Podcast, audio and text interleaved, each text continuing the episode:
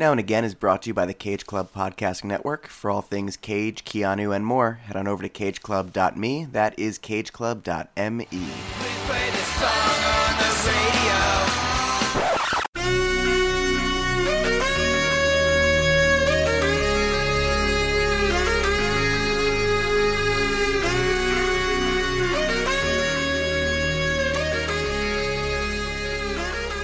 Guys, gals, and non binary pals, we are back and live at Camp Cage Club, bringing you a in person episode of Now and Again slash The Emotion Minute. This is the Snap Reactions to Dedicated, and I'm with Nico Vasillo and King of the King of the Podcast Network, Joey Lewandowski. I have a question. Yeah? How many episodes have we done that are not in person? Like, how many times have you not been present when recording? Because, I mean, technically, we're all always in person with ourselves. Sure. Are we counting the Well, you're getting that heady 40 seconds into this podcast? Well, I mean, it's still sex if you're masturbating. Yeah, and uh, we are all three sheets to the wind, so this should be a pretty great episode. But are you to answer your question? Are we talking about episodes um, in the the early seasons when you weren't there, or since like the official run of the show has started? Sorry to everyone who was on the earlier episodes. You know, because, you know, here's the thing. I actually, it's really funny. So, um, with everything going on with the network and Joey building his his mighty empire, of empire, yeah. my shows, I'm tipping my cap to you. I've been asking so many questions about what's this and what's that, and I do a lot of research, and I'm sure you've all caught that by now. And I like to go back through the episodes and take a look at things. And I recently counted how many episodes I've been on, and uh, I believe this is my 115th episode, and so it's Yeah. really exciting. And I checked just how many episodes of Now and Again I'm not on. Uh, you can definitely count it if you get naked, and What? so toes, Oh, yeah, yeah. a little bit more than fingers and toes. Yeah. yeah, you can get to 21. And so it's one of those things where, like, I, I know it's definitely less than that, and I try and think about the episodes that I'm not on because, like, when I talk to people about the show, I'm like, I'm not on some of the early ones, but you should still definitely check them out. And They're the bad like, ones, and I'm saying that because I'm on the early ones. Don't It's listen to episode mine. three, I believe. That's the only thing that I really want. Like, so many of the early episodes, the people, like, the first thing they say is, Hey, I'm Chris's friend, I don't like music. and I'm like, Oh, yeah, like me. Yeah, I'm kind of like, that's that's an interesting way to, uh, Oh, it's like this is not what this podcast should be at all. Well, I mean, it was a different, and this is fun because you know the thousandth episode. Did episode. one of you draw this? Uh, you No. I saw that previously. Um, I didn't draw the dick, There's a penis on Joey's. Uh, Joey wants to play the uh, Carly May Madness. I was uh, going to email it in. I was like, wait, we're going to record an episode Yeah, I I mean, tomorrow. it looks like mine, but I definitely didn't draw Right. it. My balls hang lower. Yeah, uh, mine doesn't quite hook to the right that much. Um, Oh, mine's definitely completely straight. oh yeah, okay. Um, so That's the only straight the early about episodes- You. Hey, Oh. It is. The early episodes, I think, were about something different. I, my, the original idea for the show was to be like, what's your connection to pop music from this era? But like at a certain point, like everyone's the same age, so uh, like you, you're gonna hit a point where just it's no one has a connection to pop music anymore. Well, there is. I mean, I think the early episodes were worth it for that one story that Joe Two told you about meeting somebody on a, on a ship. What was that story? Yeah, I don't remember. Yeah, it was a story That was actually before I. I mean, kind of. We're having a first time meeting here. Oh, yeah, I've never met I Nico in remember meeting Joe Took for the first time, like l- a year and a half ago, probably. Maybe. Great, love him. But Well- this is the first time Nico and Joey have ever been in the same physical of location. Like the, of like the, th- Nico's probably one of the three people on the planet that I talk to more than anybody else. yeah. Yeah, and I've, definitely. n- I've never met him. And what's really it's so crazy because you're saying, you know, one of the things is I try and associate things and create mental images, especially of people that I haven't met, so that I have a strong idea of what you look like and what you move like. I am somebody And who, what I sound like. Absolutely. Well, I'm like one. Of, I'm somebody who I think meeting me in person enhances the experience. There's a lot of people for whom being in person with them makes no difference. Yeah. But my gesticulation is a huge part of who I am. So I try and Well, like I just saw you dancing while Chris was talking to no music. There's no music. No Uh, music. Only in music my- in your head. I am dancing to "Here Come the Hot Stepper" in my head because Kevo because that's a song that I bring up a lot, and Kevo just mentioned me that it's playing outside. Sure. And so in my head, I'm just dancing to "Here." I am the lyrical gangster. Excuse me, Mr. Murderer. Officer. So I, uh, yeah, I just think this has been such a fascinating thing because when you say that I am exclusively uh, a bundle of uh, relationships with pop music, it, it really is true. One of the things that I think is so funny about this whole experience and this whole project is all the ways in which that we never talk about pop music all the ways in which the way we talk about pop music is always about a bigger context because not Right. only can I not stay on topic, but what we're actually trying to discuss is we're trying to discuss the larger cultural impact of pop music as it shaped us, as it shaped the world, as it was a reflection of the world you know, one of the big things is we're coming up on an episode that's going to feature the first appearance of Christina Aguilera. At this point, Britney Spears has already had Wait, 11. Christina has not been on it now yet. she has not Has she only been in the uh, the omissions? She's only been in the omissions. It was something we discovered. Wow, remember the omissions? Go back to like episode thirteen of this show, folks. Right? And if you go back to the episode where we did all of the uh, the statistics, Right. she has had no appearances, but she's finally going to appear with "Ain't No Other Man." Wait, Genie in the Bottle was not on now. Genie, that's that's even what I'm getting at. That was an exclusion, and um, Lady Marmalade was an exclusion or Yeah. an omission. I'm sorry. and Britney Spears has appeared 12 times. Are we really saying that Britney Spears has been 12 times more successful than Christina Aguilera? I would say she has been at least a bit more successful. I'd give six. But I, I don't know that I would give it 12. No. And that is so much what we're talking about here. No one is saying that anybody doesn't have a relationship with pop music eh, in a general sense. We, we can't escape it. Our lives are dictated by popular by popular culture in so many ways. But one of the things I'm walking away from this with is we all experience pop music in different ways because I've been sitting here going, where the fuck is Christina Aguilera? Right. And both of you were just like, wait a minute, no Christina? And I'm like, I've said it six times. Not wrong. oh, that's it. I don't have more. Okay, cool. Um, well, I mean, do we want to talk? What we're here for is to talk dedicated. The new Wait, Carly before that, let me Jepsen do the- let me do yeah, my March Madness. I was gonna say that. Okay, Joey wants you to know what his bracket looked like. so I'm, I'm just gonna do my elite eight because Can I you feel actually like do this is Brak from Space Ghost? oh, that would be really good. Actually I'll just do my final four because you guys did a You whole know that Randy Savage played uh, Ghost. What's the Ghost? Space Ghost. I was gonna call him Ghost Dad, but Ghost Dad Space is Ghost Coast to Coast. Ghost Dad, the the dad of Bill Space Cosby? Ghost. No, Randy Savage. Well, Bill Cosby's in a movie called Ghost Dad. Oh, he is, but the, the dad of Space Ghost is played by Randy Savage, R.I.P.D. Wait, that was a wrestler, right? Yes, Macho Man. Yeah, Wait, the Macho Man and Randy Savage are one person. they're the same Macho Man and person. Randy Savage. Yeah. Okay, this whole time I thought Macho Man and Randy Savage were two people that fought or were like a tag team Well, they were the same person. because I thought it was like Macho and Savage. Nope. Like, so he had two nicknames. Well, no, his name was Randy Savage. The His Macho name was Man, Macho comma Man. Randy Savage. Was his legal name Randy Savage? Uh, no, that was his wrestling name. Okay, so he had two nicknames. Well, uh, most wrestlers have a different stage name. I mean, but is it like one of those things where his last name was like Suavage? Poffo. That's not even ex- unacceptable. I don't. I don't. Sorry, he's dead, but he made bad decisions in life. Really? You you wanted to keep Poffo to go into the wrestling industry? Yeah, Okay. I'm Poffo Boffo, and, and I'm, I'm Puffo Buffo, and I'm. A, That's a cl- that's a clown. That's a buff clown at a circus. that's Carrot Top. yeah, it is. So I'm, gonna, Joey. I'm gonna do my final four. He just wants to do you this spent, so badly. Well, because you, the last episode was a 40 minute episode. You did half an hour on the bracket, and like your buddy Four Push, your European correspondent, you're like, hey, we've got like four sentences about Warm Blood. We don't like it. Next, That's not a correct representation. it's of not It. incorrect. We liked it. Well, I mean, I do think about 20 minutes got dedicated to creating random characters. That all got cut. No, that's a different episode. Coming soon. Coming Oh. soon. So exciting! But I, I did actually think the brackets were a lot of fun. There's something They really are. status, stat, like statistician-y about this show. So please, um, impress us with your status. Well, my final 4 are Cut to the Feeling, good, Of course. Run Away with Me, Yep. Yep. Too Much. Yep. 'cause That's again sort of like Carly, like that's Carly's the modern, there, yeah. that's With me, the with me. and favorite color. Interesting. Okay, Okay. okay, That's, that's- that's, that's the kinda like a Cinderella run, but. I'm into it. Yeah. Yeah. So I did too much over favorite color because I think that's just again in my brain. Same, Same. same. The stunning upset, Cut cut to the feeling, the feeling. Over Runaway and with then Me. my favorite song on the bracket, cut to the feeling. Wow. Okay. So we have three different favorite songs. And Carly has a oh, fourth. Including Carly. because yours is Run away with me. oh no, and mine was emotion. Emotion. And Carly's was too, Too much. And And yours Cut to is the cut Feeling. to the feeling. Yeah. So this is actually really great, and I do It's beautiful. love that. I do. It's like the primary colors of Carly Rae Jepsen. right because It's like, the favorite colors of Carly. Rae Jepsen. Oh, when you try and sit down and you're like, I'm going to talk about my favorite LFO song. It's Summer Girls, and like you know, no one's ever like girl on TV. Fuck you. Actually, two of the guys from LFO are dead, so poor one out. yeah. Goonies. R.I.P.D. But you know, and two of three, right? They're yeah, almost all two gone. of three, and whatever L and F are He's, an, both he's an constant. endangered. Oh. he's- whatever he's, an endangered didn't take- species. whatever cancer didn't take. Um, I can't think of his name. Oh, this joke would have been so funny if I just gotten there. Womp womp. Who's the guy that? Who's the guy that raped them all? Wait, Oh, uh, Lou Pearlman. yeah, yeah. Ooh, I just fell. So, um, and whatever cancer didn't take, Lou Pearlman did. Edit that good. So, Oh well, that's getting all of that is cut. That's Cool. the end of the episode. If you're if you're if you heard that, then you're a dedicated listener. Um, Well, speaking of dedicated, wink. Oh, good transition. That's why you're the head of the I'm a podcasting pro, network. baby. So let's talk about snap reactions to get to dedicated. It's been out about two weeks, two and a half weeks. Yeah.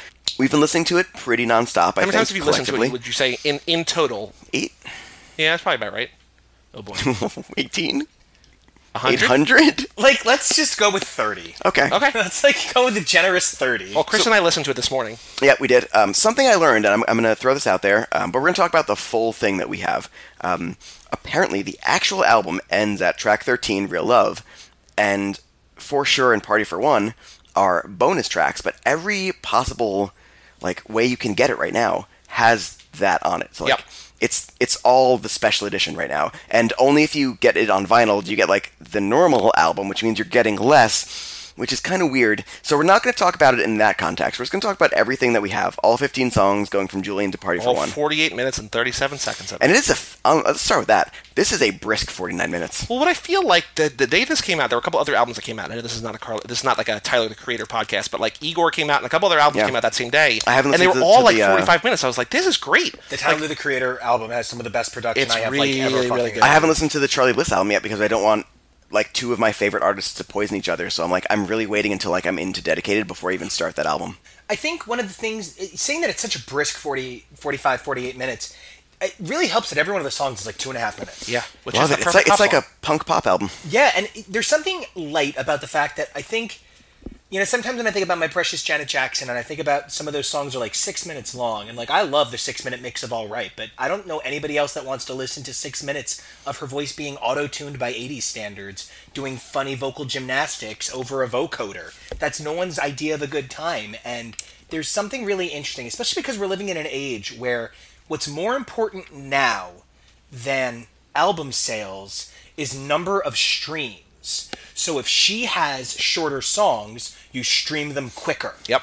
Yeah. And there's something to the fact that you can get through two plays of this album in an hour and a half. And something that Chris and I used to belabor was the fact that 10 years ago, every record was 26 tracks across four bonus editions. It was two and a half hours long, and you had to have a DVD player to hear the last song. a, a region-free DVD player. Yeah. Oh my god, you had to make sure that your Blu-ray set was hooked up through HDMI or it wouldn't work. Put it in your CD-ROM drive and get two extra editions on And you have to install QuickTime 4.0. oh or a real player. Oh my god, the real audio files. And you always had to get your parents to put you on adult AOL settings or you couldn't connect outside. It's trash. So Trash. I don't want to go track by track because that's for another day. But what are your standouts so far on this album? Well, I was telling you this morning that there's the four track in a row section of I'll Be Your Girl to Too Much to the Sound to Automatically in Love, which is like the four.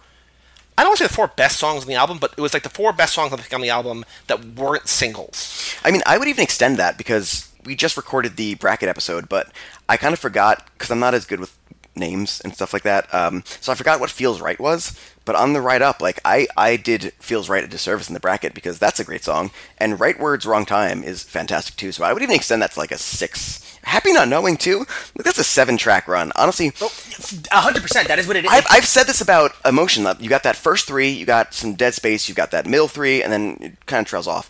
Like this, the weakest part of this is the beginning, and the beginning is still strong as hell. I don't know that I think the weakest part is the beginning. I'm gonna get booed. I think a little bit, but I think the part that kind of loses me is a little bit like 11, 12, 13. I don't think that the end, feels yeah. right. Right words, wrong time, or real ever bad songs. But I do think that that's the point at which the album gets a little bit muddy. Okay. I think there is a very clear story from Julian to Too Much. That eight tracks in a row really tells something, and I, I, I do feel that it's the track order that in a lot of ways informs the quality here. Party for One as a statement at the end makes it work so well. Party for One in the middle of this record would have made me slap it. And I feel like one of the things about that that comes to mind is when you're saying these things to me and you're saying, um, you know, there's this great run or there's that great run. I'm fascinated to know what would happen if we took this record and we did a dam on it and we said, nope, you have to listen to it backward now.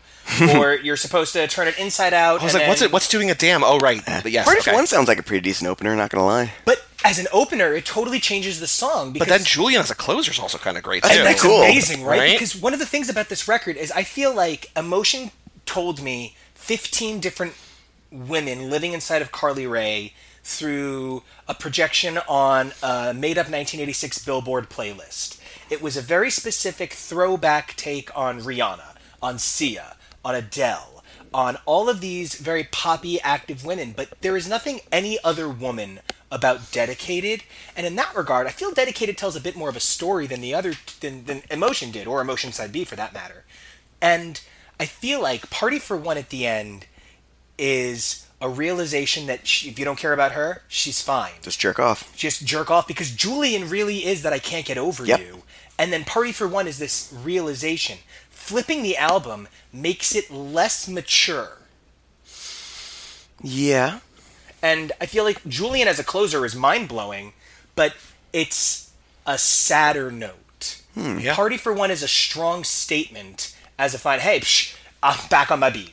But something about, you know, Julian, you know, I, I need you with every breath I breathe. It's, she's so That's a real, it's kind of a downer of an ending, right? It's Yeah. kind of why I feel like the It's like the end of Requiem to a Dream instead Oh, of the end of Wizard boy. of Oz. It's kind of why I feel like the the whole concept of like the actual album ends at real love is kind of almost like retconning what actually happens. So it's like, oh, we could only fit up to thirteen, so that's the real album, and everything else is a bonus. Because it feels wrong. Because I would say right words, wrong time, real love for sure, party for one tells its own kind of third act of this album in a really interesting way. And it ending on we've talked about this before. None of us really loved Party for One on its own, but in the context of it being a last track of Dedicated, it honestly works really well to me. For sure, is probably my least favorite track on the entire thing we have so far. Um, and I'm not going to be sad that I missed For Sure and Party for One on the vinyl, but it does Wait, really it drops, seem the vinyl to, drops two of them? the vinyl drops two of them, and Wow, it comes out next month, I believe. I think you could end on Real Love, but I think it's a more complete story if you get For Sure and Party for One there. It's someone who's not ending the place in a lost love kind of thing. It's someone who's ending the place in a comfortable with being single place, and I think that's a better ending for Dedicated than Real Love would be, honestly. And it's really interesting that you say something about the vinyl because there's something about this album that really, this album is all production in a lot of fascinating ways. Can we put a pin in that and come back to that? Let's keep talking about it. But, But I just want to I want to counter that. I definitely think the production on this album is spectacular, and I'm desperately curious to know how it sounds different on vinyl. Yeah, same. Um, so emotion on vinyl sounds very similar. Like, I don't think much was done. It's like, it's it's the usual thing from a, uh, a digital recording to, to vinyl. It's like, oh, it's a little bit warmer on vinyl. But for some reason, I, I really do honestly feel like side B is mixed differently, or it's just a better pressing or something like that. Like side B sounds great on vinyl, and emotions just sounds like emotion on vinyl. I know that uh, for the Tori Amos special edition vinyls, they did all get remixed. So, and they were remixed by the same people that did the CDs. Okay. So there is something to people that do nice vinyl pressings of stuff that they want to sell to hipsters at Barnes and Noble. Mm-hmm. me. If you can sell it to a white guy, It's with an Urban afro- Outfitters this time. I think the Oh, vinyl's true. going straight Urban there. Outfitters is the exclusive distributor of the Booksmart soundtrack, so which Oh I well, pre-ordered. there It- you. I, I, for the first time ever, Oh. spent a dollar at Urban Outfitters. I think I want at least one button-down plaid shirt from them. I feel like I might have bought like like a clearance item at some point. Sure, yeah. Like sometime where I was like, I can, I can, I can live with the, Mm-hmm. the white trash I am for this. So I want to talk about the production on this actually because I think it's fine, but I think it's a massive step down from Emotion. And Really? there's there's two places in specific uh, that I want to talk about that I think. Well, there's okay. So let's talk about the production first, and then, then we'll come back to the other point I want to make. But there's two songs on this that I think could be my favorite Carly Rae Jepsen songs of all time, if the production was a little more aggressive, actually. And it is Wait, real quick question: Is Yeah. "Runaway with Me" your favorite song, or is it your favorite song on the bracket? of all time. No, of hers. Yeah, probably. Okay, Probably, uh, emotion is probably mine. Yeah. I think "Cut to the Feeling" is mine too. Okay, continue. Okay, well, there you go. Um, so I'm going to start with right words, wrong time. Right words, wrong time. Actually, that We've been sounds like drinking it at was the Camp wrong Cage words Club. right there. Camp Cage Club is a little half in the bag. So um, There's a lot of beer outside.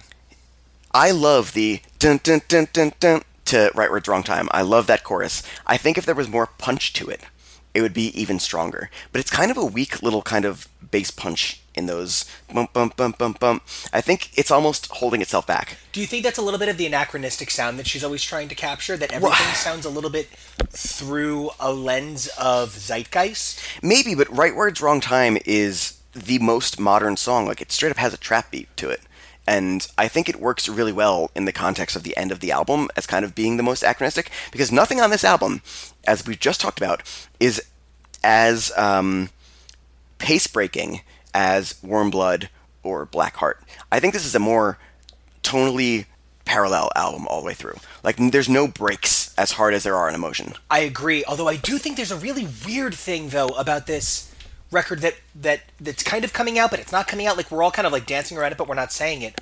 One of the weirder things about this record is that in all the ways that it's a parallel record, I think it's less homogenized in terms of like uh, it's it's Coldplay syndrome, where we say that every song on Parachutes sounds different, but there's four songs on A Rush of Blood to the Head.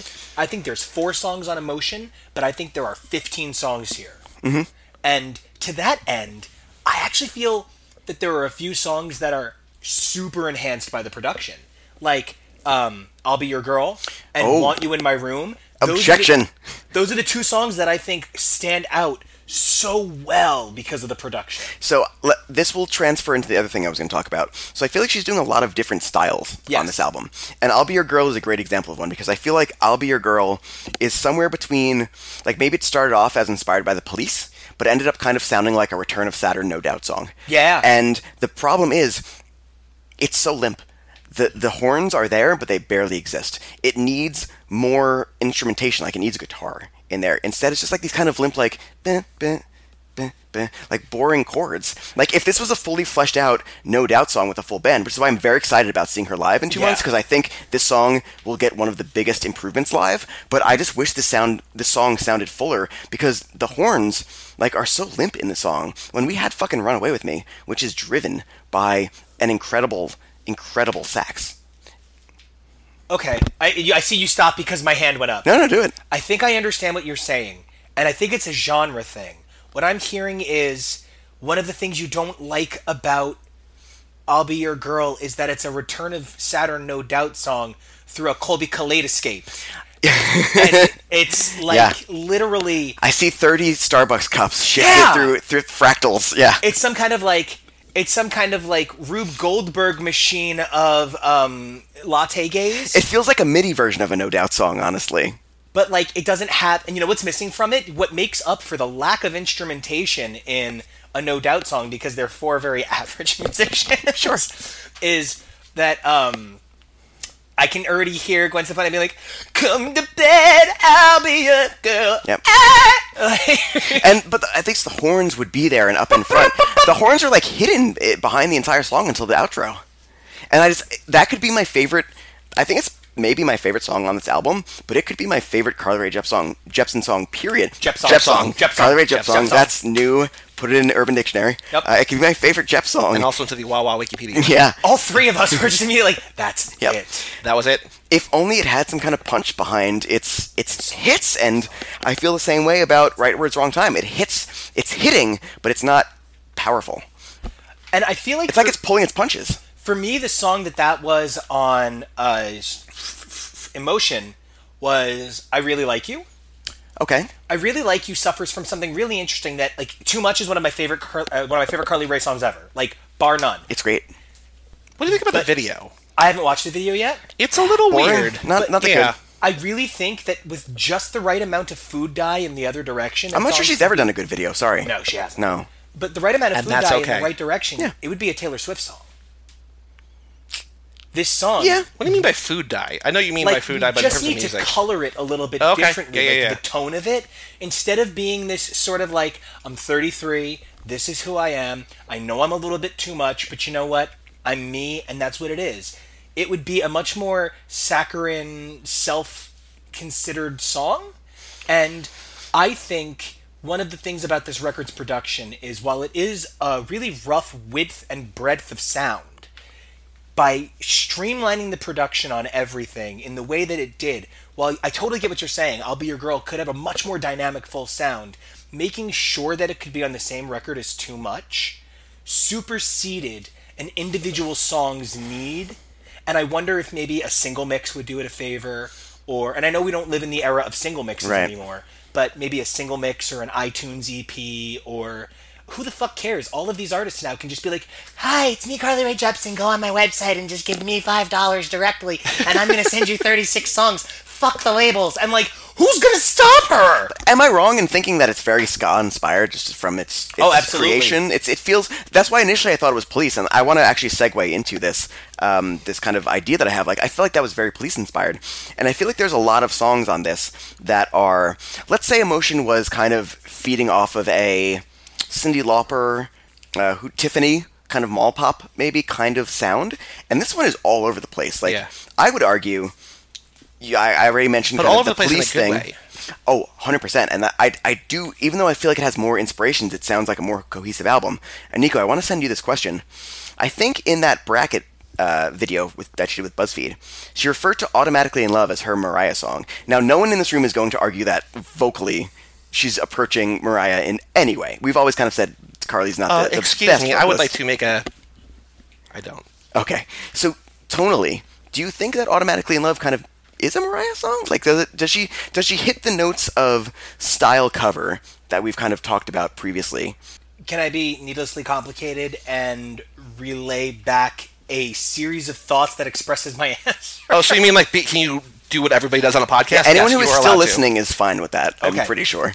So, so I'm, if I'm not mistaken, you are a gentleman who very uh, Chris, you are a gentleman who loves things of Lost, and Yeah. Joey, you are a very big Lost person. Yes.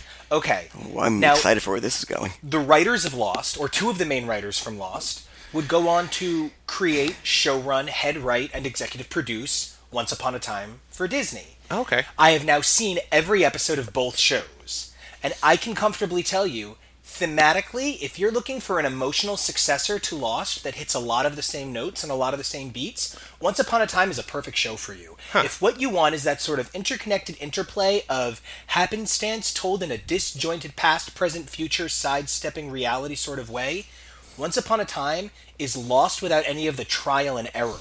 I'm going to dub that, much like I, I coined latte gaze, I'm going to dub that romantic whimsy. I love that romantic whimsy. So in a lot of ways, I did not care for Lost as much as I know you two did.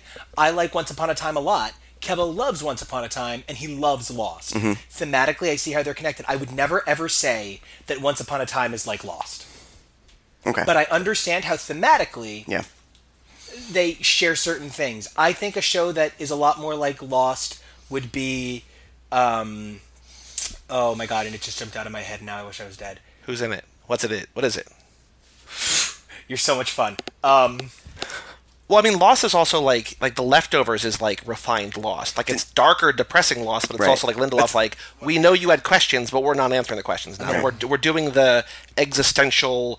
We don't know what's happening, but just know from the jump that you're not going to get answers. Okay. Right, and you know that's that's a perfect example. There are better shows to say are lost like they're oh my new lost, my new lost. But a lot of people say to me when I say how has Supernatural been on the air for 15 years, they say to me, "Well, Yeah. the X Files got nine. and I'm like, "Yes, but if you're comparing the X Files to Supernatural, you're missing the point." But maybe they're not, and maybe for a lot of people, the things that they extrapolate from the X Files are all the things that they need to extrapolate out of Supernatural. I personally do not believe that it is a Mariah song. Okay. But for Carly Rae, as a songwriter and as a performer, I forgot that was the question. if she's able to find her Mariah in that song, then who the fuck am I to criticize? I, I, I mean, from my limited knowledge, the chorus does feel like it could have been a Mariah song that never made Butterfly or something like that. It, uh, you know what? I, th- I put it- think I think there's more soul to the melody of that chorus, like going up and then coming back. I can't. I'm not going to try to sing when I'm drunk as shit. But like going up and coming down feels a little Mariah-esque.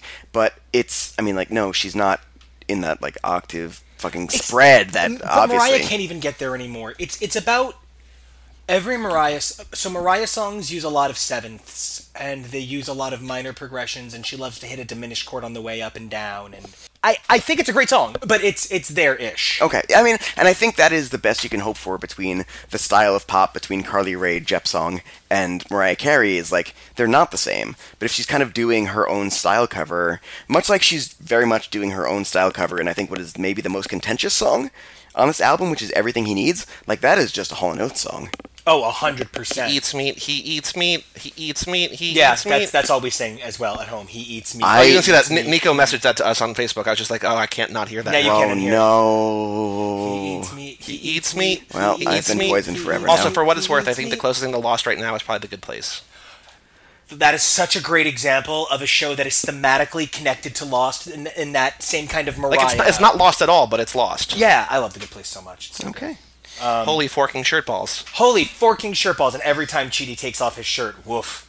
That man is ripped. They just did an interview. Uh, Alan Sepinwall on Rolling Stone now just did an interview with Michael Schur, and they asked about that. He's just like, "Well, she is the kind of personality who like is so stressed out and so nervous all the time that like working out is a good way to relieve that. So like it makes sense that he's ripped. It's like also there's no reason for Chidi to be that ripped, but like, do you watch The Good Place?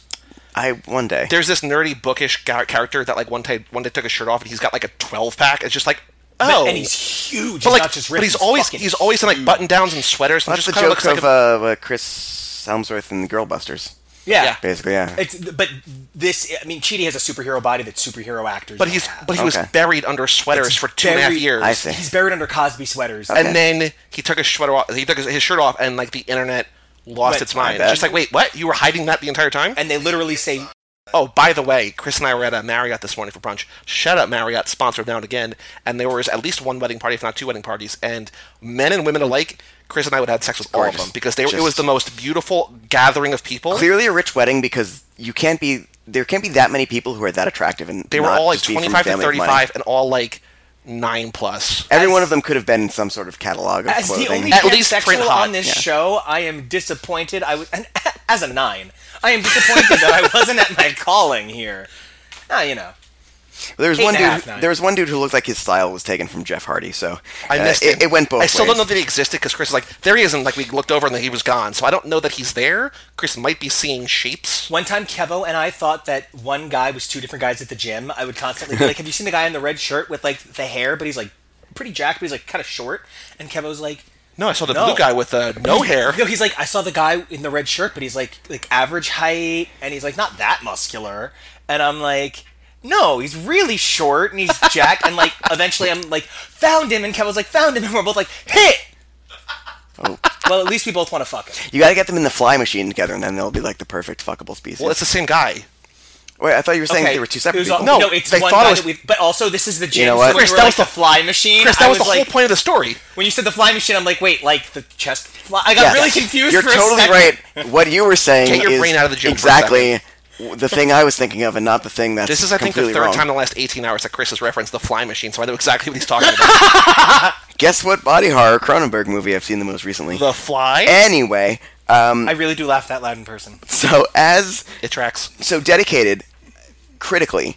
Um, now, I'm not paying much attention to your Entertainment Weeklies or Rolling Stones because I've talked before on the show about uh, never trust a publication that is, is taking advertisements from a record company that can really change the reviews. But you know, your your pitchforks or your your indie kind of stuff, your uh, I'm needle go, drops. I'm gonna go by Metascores, and the Metascore for this for uh, all music is the highest all-time Metascore ever by Wow. users. Okay. It has a 98% uh, meta rating on Google It Music. just beat out Tori Amos for the. s- Oh yeah, we talked about that in the green room. Yeah. This was the strangest User. thing. So the highest ever user rating for an album was Scarlet's Walk by Tori Amos, which is one of my two favorite records by Tori.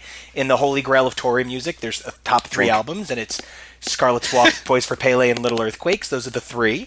And inexplicably, Scarlet's Walk was still the best aggregate score of any album on the internet. We learned that Nico is Metacritic, or Metacritic is Nico, one way or the other. Right. Hey, it works out well for me. It just means I'm always right. Something I found Nico interesting was, was that um, both Fantano and um, and uh, Nico, Nico. Pitchfork both gave it like mid sevens, so like 7.4, 7.5. Is that good? Which, well, I mean, I when, mean- you, when you adjust it for people who reserve their tens for Radiohead and Death Grips, then it's pretty fucking good, So I think. people who have taste. Right.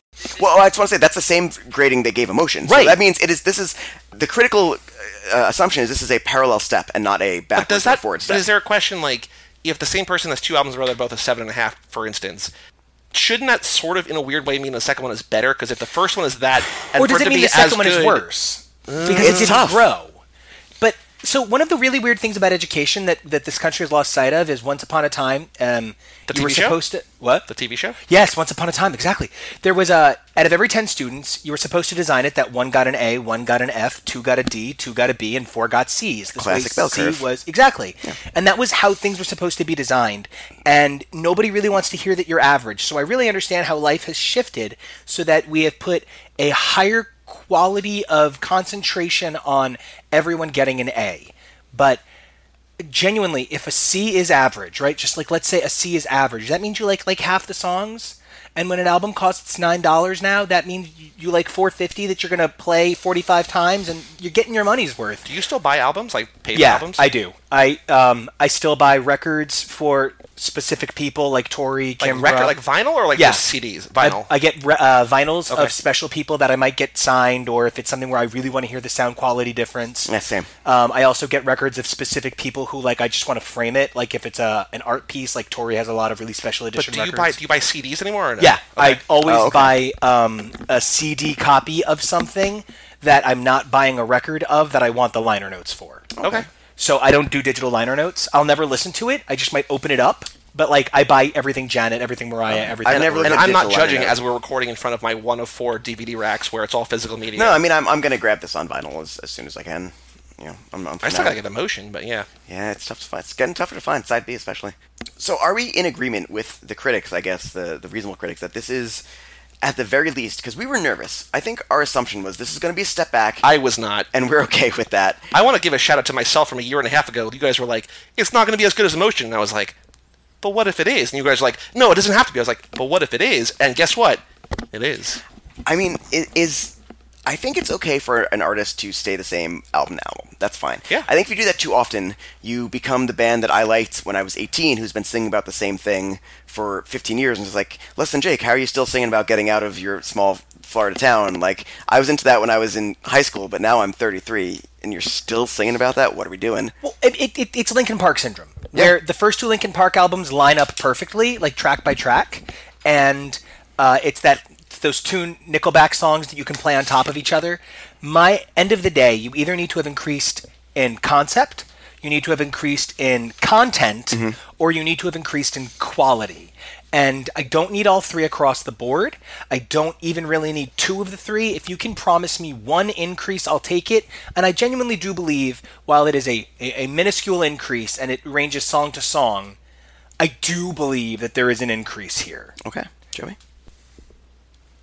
I think it's too early for me to really say. Mm. Fair. Because I've heard Emotion probably 50 times, and I've heard this one eight, and I think it's easy for me to be like, oh yeah, it's as good, but also in my heart, I don't know that it is. I mean, I think it probably is, but I also don't know that it is just because the first time I heard Emotion, I mean, I feel like the first time I heard Emotion was on an airplane. I don't remember where I was going, but I was like, oh my god, like this was made for me, and it, this, I love this new one. This new one is great, and I'm very happy listening to it. And I love. We were saying this morning, I don't like, I, I dislike zero songs, mm-hmm.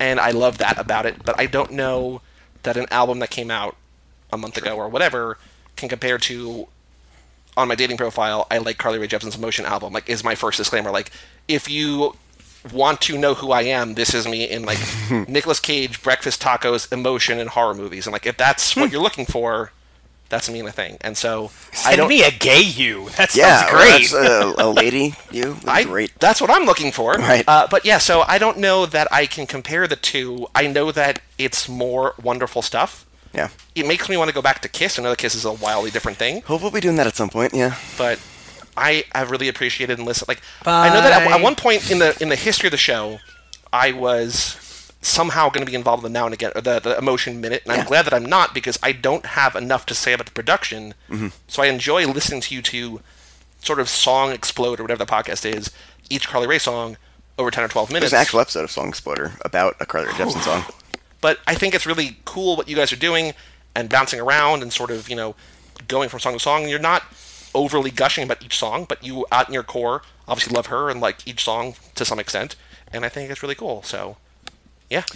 Yeah, I think the the best way I can summarize it is I- I'm probably on that same um, adjusted scale of 7.5. Like, I'm obviously push it up for me, um, but like I agree that it's kind of a, a parallel step uh, or a, a horizontal step versus a step up or a step back, and I was willing to accept like one step back, you know, um, because I I had to believe that nothing could be as good as motion. And I've, I've had a conversation with someone about this where I was talking to her and she said, "Well, I listened to it once through, and there wasn't a bop as hard as like Run Away with Me."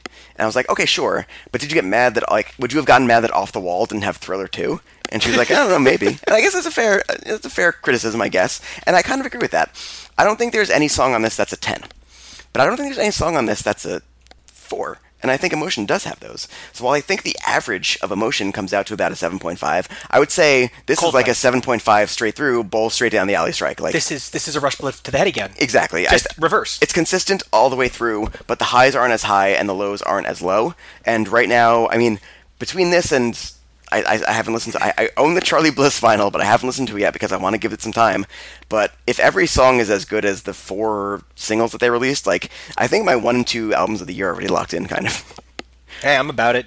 Get that shit out the way early. Know what you like. It's I just don't see anything else coming and surprising me as hard as like established bands that I love. And like, yeah, okay, fuck you. Like, sorry, I'm not getting paid to be a critic, so there's going to be some personal stuff in there until Yet. you pay me for it. So Yet. um, Yeah, pay me, So. I, I can't I can't be uh, that uh, independent of the the emotion that I feel from these albums. No pun intended.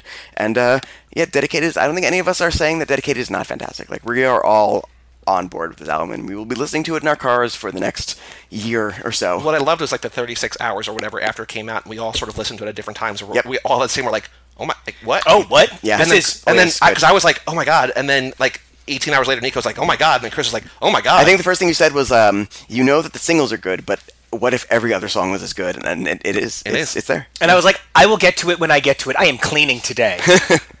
and then I got to it and I was like, I am done cleaning. I am listening to this on the floor. So much like we did the um, the bracket, um, top of your head. I mean, you can look at the playlist, whatever, but like, Too just much. throw it out there. Top two songs off of Dedicated right now. too much, and I'll be your girl. Uh, you know, too much and want you in my room. I'm gonna say "I'll Be Your Girl" in right words, wrong time, and that's just going with it. Like if And it's I just produced a little bit be better, third. it would maybe be my favorite Carly songs of all time. Yeah, Julian's probably third. Julian is up there as well. Um, automatic, automatically in love is, and uh, feels right has been flying up my list. I love on No Drug Like re-listens. No drug like me. so good, so good. That was the first song of all of the releases that I really was like, oh, I'm excited. That bass line is great. I'll be your girl. I feel like is kind of the rock band song of this album, and I'm uh, Yeah. I'm very into it. Again, it's kind of Well, I told you I want you to create that so I can just do that one intro little riff, and that's it. it's it's fun. Any negatives to the album you can Nope. think of right off the top of your head? There's- I think the production there's some production issues, but other than that, no. I mean, my only real negative about this record is, and as, as much as all the flattering, beautiful things we've said about it, was it worth three, four years? Will it be worth another three, four years if we don't get another side B? How do we feel about that this might be the album that continues to define her into the 2020s? Do you think we won't get a dedicated side B in another year? I don't know. It really depends on how music's shifting because side B was an element of the leftover reality of the continued popularity of larger records. I feel like she she said she did about 150 songs for this too. I mean, but There's like a stupid too. number. But what Keri Hilson did 250 songs for that one album, and she had like two singles. I mean, between like I feel like both of us have probably written 250 songs, but how many of them are good? Yeah, exactly. And like we said, you All know, of them. So No. many of her songs are thematically similar. So Yeah. I don't want to hear "Want You in My Room" and "Need You in My House" and "Hope You Come by My Apartment." Well, that's the Less Than Jake conundrum I was saying. If if she does this by album, shack. if she does this album again, Fuck me in again, the shed. I think the fact that she solidified it and made probably the best version. Drop on of by my bomb shelter. That she could. Um, if she does this again, we're gonna hit. There's gonna be a problem. Like Va a bodega. the next album has to evolve in some Oh, way. mi bodega. What if she puts out a rap album? Well, but but here's my question. Lil and Yachty on every track. I am not making any kind of ageist statement because I- I'm 33 and Chris can vouch for the music I've been sending him. I'm I about to be 33, think so. I'm 22, but I wonder what's going to happen the Jonah when she's right. That's dating a. That's dating a. When it just averages out, and yeah, right. We're you're both basically 26. 20. Your dick's 27, Yeah. It's got some which means on it has one year to die to be cool. Oh, can't wait for my dick to die. 27 So, club. Um, it's gonna be a booty bump, and it's gonna join the club. So, Amy Winehouse, uh, Kurt Cobain, Kurt Cobain, Nico's, Nico's dick. cock. Janis So- Joplin. So uh, Jenna Jameson, son of God, and um, I. Wait, what was I saying? Only you the know. conclusion if of the album, that. if, if the next one is, is like this one, cool. This has been now and Oh, again. right, right. Okay. She's 40, and she's still like, "Hey, who wants to bop with Right. me?" Wait, how old I'm- is she? Thirty-three. She's our She's- age oh, I think exactly. 34. Yeah. yeah, I think she's a little like same year but different months. So, like, if she's 34 and that's cool, it's- but at like 46, if she's pulling a Madonna and she's like, I want to make out with Drake's son, and like she's trying to like still get the kids to hang with her at the mall, I'm gonna find it really uncomfortable. Right. It, Less Than Jake could sing I'm so bored of this town from like when I was 18 to 21, but the fact that they're still singing about it and I'm 33 means I don't give a fuck about this band. Like Carly can't still be sad about a boy, and I think there was an evolution of that concept on this album. Oh, 100. percent That's the storyline we're talking. about. exactly. But I think if she doesn't, there's not some wiggle room on the next album, then we're gonna start to see some uh, regression, like to the mean, like uh, um, diminishing returns. You know, Janet Jackson had the Velvet Rope, which is one of the most revealing looks into mental illness ever, and the follow-up record started with the the line, "All the girls at that party look at that body shaking that thing like you never did see. Got a nice package, all right, because I'm gonna have to ride it tonight." And it featured samples Okay. from America, and it featured samples from Carly Simon, and it featured guest raps by Missy Elliott, and it was just not the same record. So, you know, artists can have an incredible piece of art and then say, hey, I want to do something frivolous. This is interesting because this is her doing something frivolous artistically. I'd be interested to see what the slide back would be. I got nothing else. Well, I think I asked what your favorite songs were on the album, and I don't even know if we got to that answer. We did. But I'm just gonna ask: We did two. We did Okay. our favorite twos. Is there a song on this album? Last question, then we're gonna go away. Are there any songs that grab you emotionally? No pun intended. Julian? Always pun intended, I guess. When I Julian, that. it's Explain. it's the breathy performance. It's the it's the dedication. it's the oh no. it's the emotional honesty that she puts into every note. It's the kiss of her words. Oh, yeah, God. it's the it's the call me maybe. It's the tug of, war her. between love and hate. God, yeah, kill me. It's the it's the side B. It's the that soundtrack. It's the it's the Owl City song. I think it's too much. I think it's Okay. just you know it's. He thinks it's too much, so he can't be part of this. Well, yeah. Feels I right. don't think it's enough. Feels right might be the best Wait, song too ever. much and feels right. Stop it. it might be the best song ever written about hooking up with the next one you know you shouldn't, and it's it's a real feeling. Yeah. Uh, It's a real feeling you. gotta much come like to. "Run Away with Me" grabbed me in 2015, like at a certain situation in my life, and while it may always be my favorite song, right now, uh, "Feels Right" is I think feel I, don't th- I think feels right. Feels right. it's a, it's a tough story to tell in a song, and I think "Feels Right" does it really well. Wait, have you talked about on the show about how she samples the wolf from Night Call on? Does it run away with me? And now she samples a, a, a song from the Popeye. Popeye soundtrack. That she had to like Really? lobby Disney to oh, get her right, the where record. she I yeah. did that thing where she went to Disney World and got Oh. Mickey Mouse's autograph. Did we answer this? Disneyland. Do you guys like "He Needs Me" or not? Yeah. Yeah, he eats He meat. eats meat. once once I realized it was a, basically a Hall and Oates, it was the song that the first tr- time through I was like, I'm skipping this every time. The next time I listened to it, I was like, oh, I get it. I know what we're doing here, and I'm into it. Dedicated's good. Dedicated's Thumbs up, right? good. Thumbs up around the board. Thumbs up around the board. Cool. Uh, this has been now and again emotion minute snap reactions to dedicated, The snap reaction that took 45 minutes to do a snap reaction. like a snapping like a, a war between the sharks and the jets. Thanos snapping. Hey, Ooh. HTML, check it out. Uh, hey assholes, where Uh, yeah. where can they find you? You can find me on Now and Again. Which, What's this? Oh fuck. Okay. You can With your childhood friend, best uh, childhood best friend Chris. Yeah, childhood best friend Chris. That's you can me. find me on uh, h- uh, HTML with my uh, childhood best husband Kevo, and you can find No, me on X's for again. podcast with my childhood best boyfriend Oh, Jonah, no. and No. you can find me on my comic book with my my comic book comic comic. And his childhood best friend Cyclops. And my childhood best Nico's friend. No, brain just broke. Nico is flirt. binary, binary, binary, binary. You can find me on Instagram at Nico Action, though I don't know why you would. N I C O H C T I O N. There's a lot of action on that Instagram. There sure is. Anybody else, for the love of God, save me from my own voice. Too Fast, Too Forever every other Tuesday. Tom Tom Club every Friday. CageClub.me. Just poke around. Yeah, I'm at Chris Podcasts on the Twitter. Uh, send in your reactions to Dedicated. We'd love to hear them at Chris Podcasts. Just fucking slide into my DMs or now and again cast at gmail.com. And if you still want to fill out your Carly Rae, Carly May Madness bracket, that's a thing now. Your Jep song. Send it in. And send in your favorite Jep song. Uh, and Ooh, but can we call it Carly Rae June song because it's June? No. we can Also, only do that Happy if Pride. we do. We can Happy Pride. Happy Pride, faggots. Happy. Okay, we can only do Carly Rae June song if we do Avril April. What can we also do? Carly Rae July song. April Levine. Car- Oh, April Levigne's good. Carla. See us in five years when we do that. This is all so terrific. I'm so proud of this. Okay, bye. Bye. We'll catch you on the flip side. bye, bye.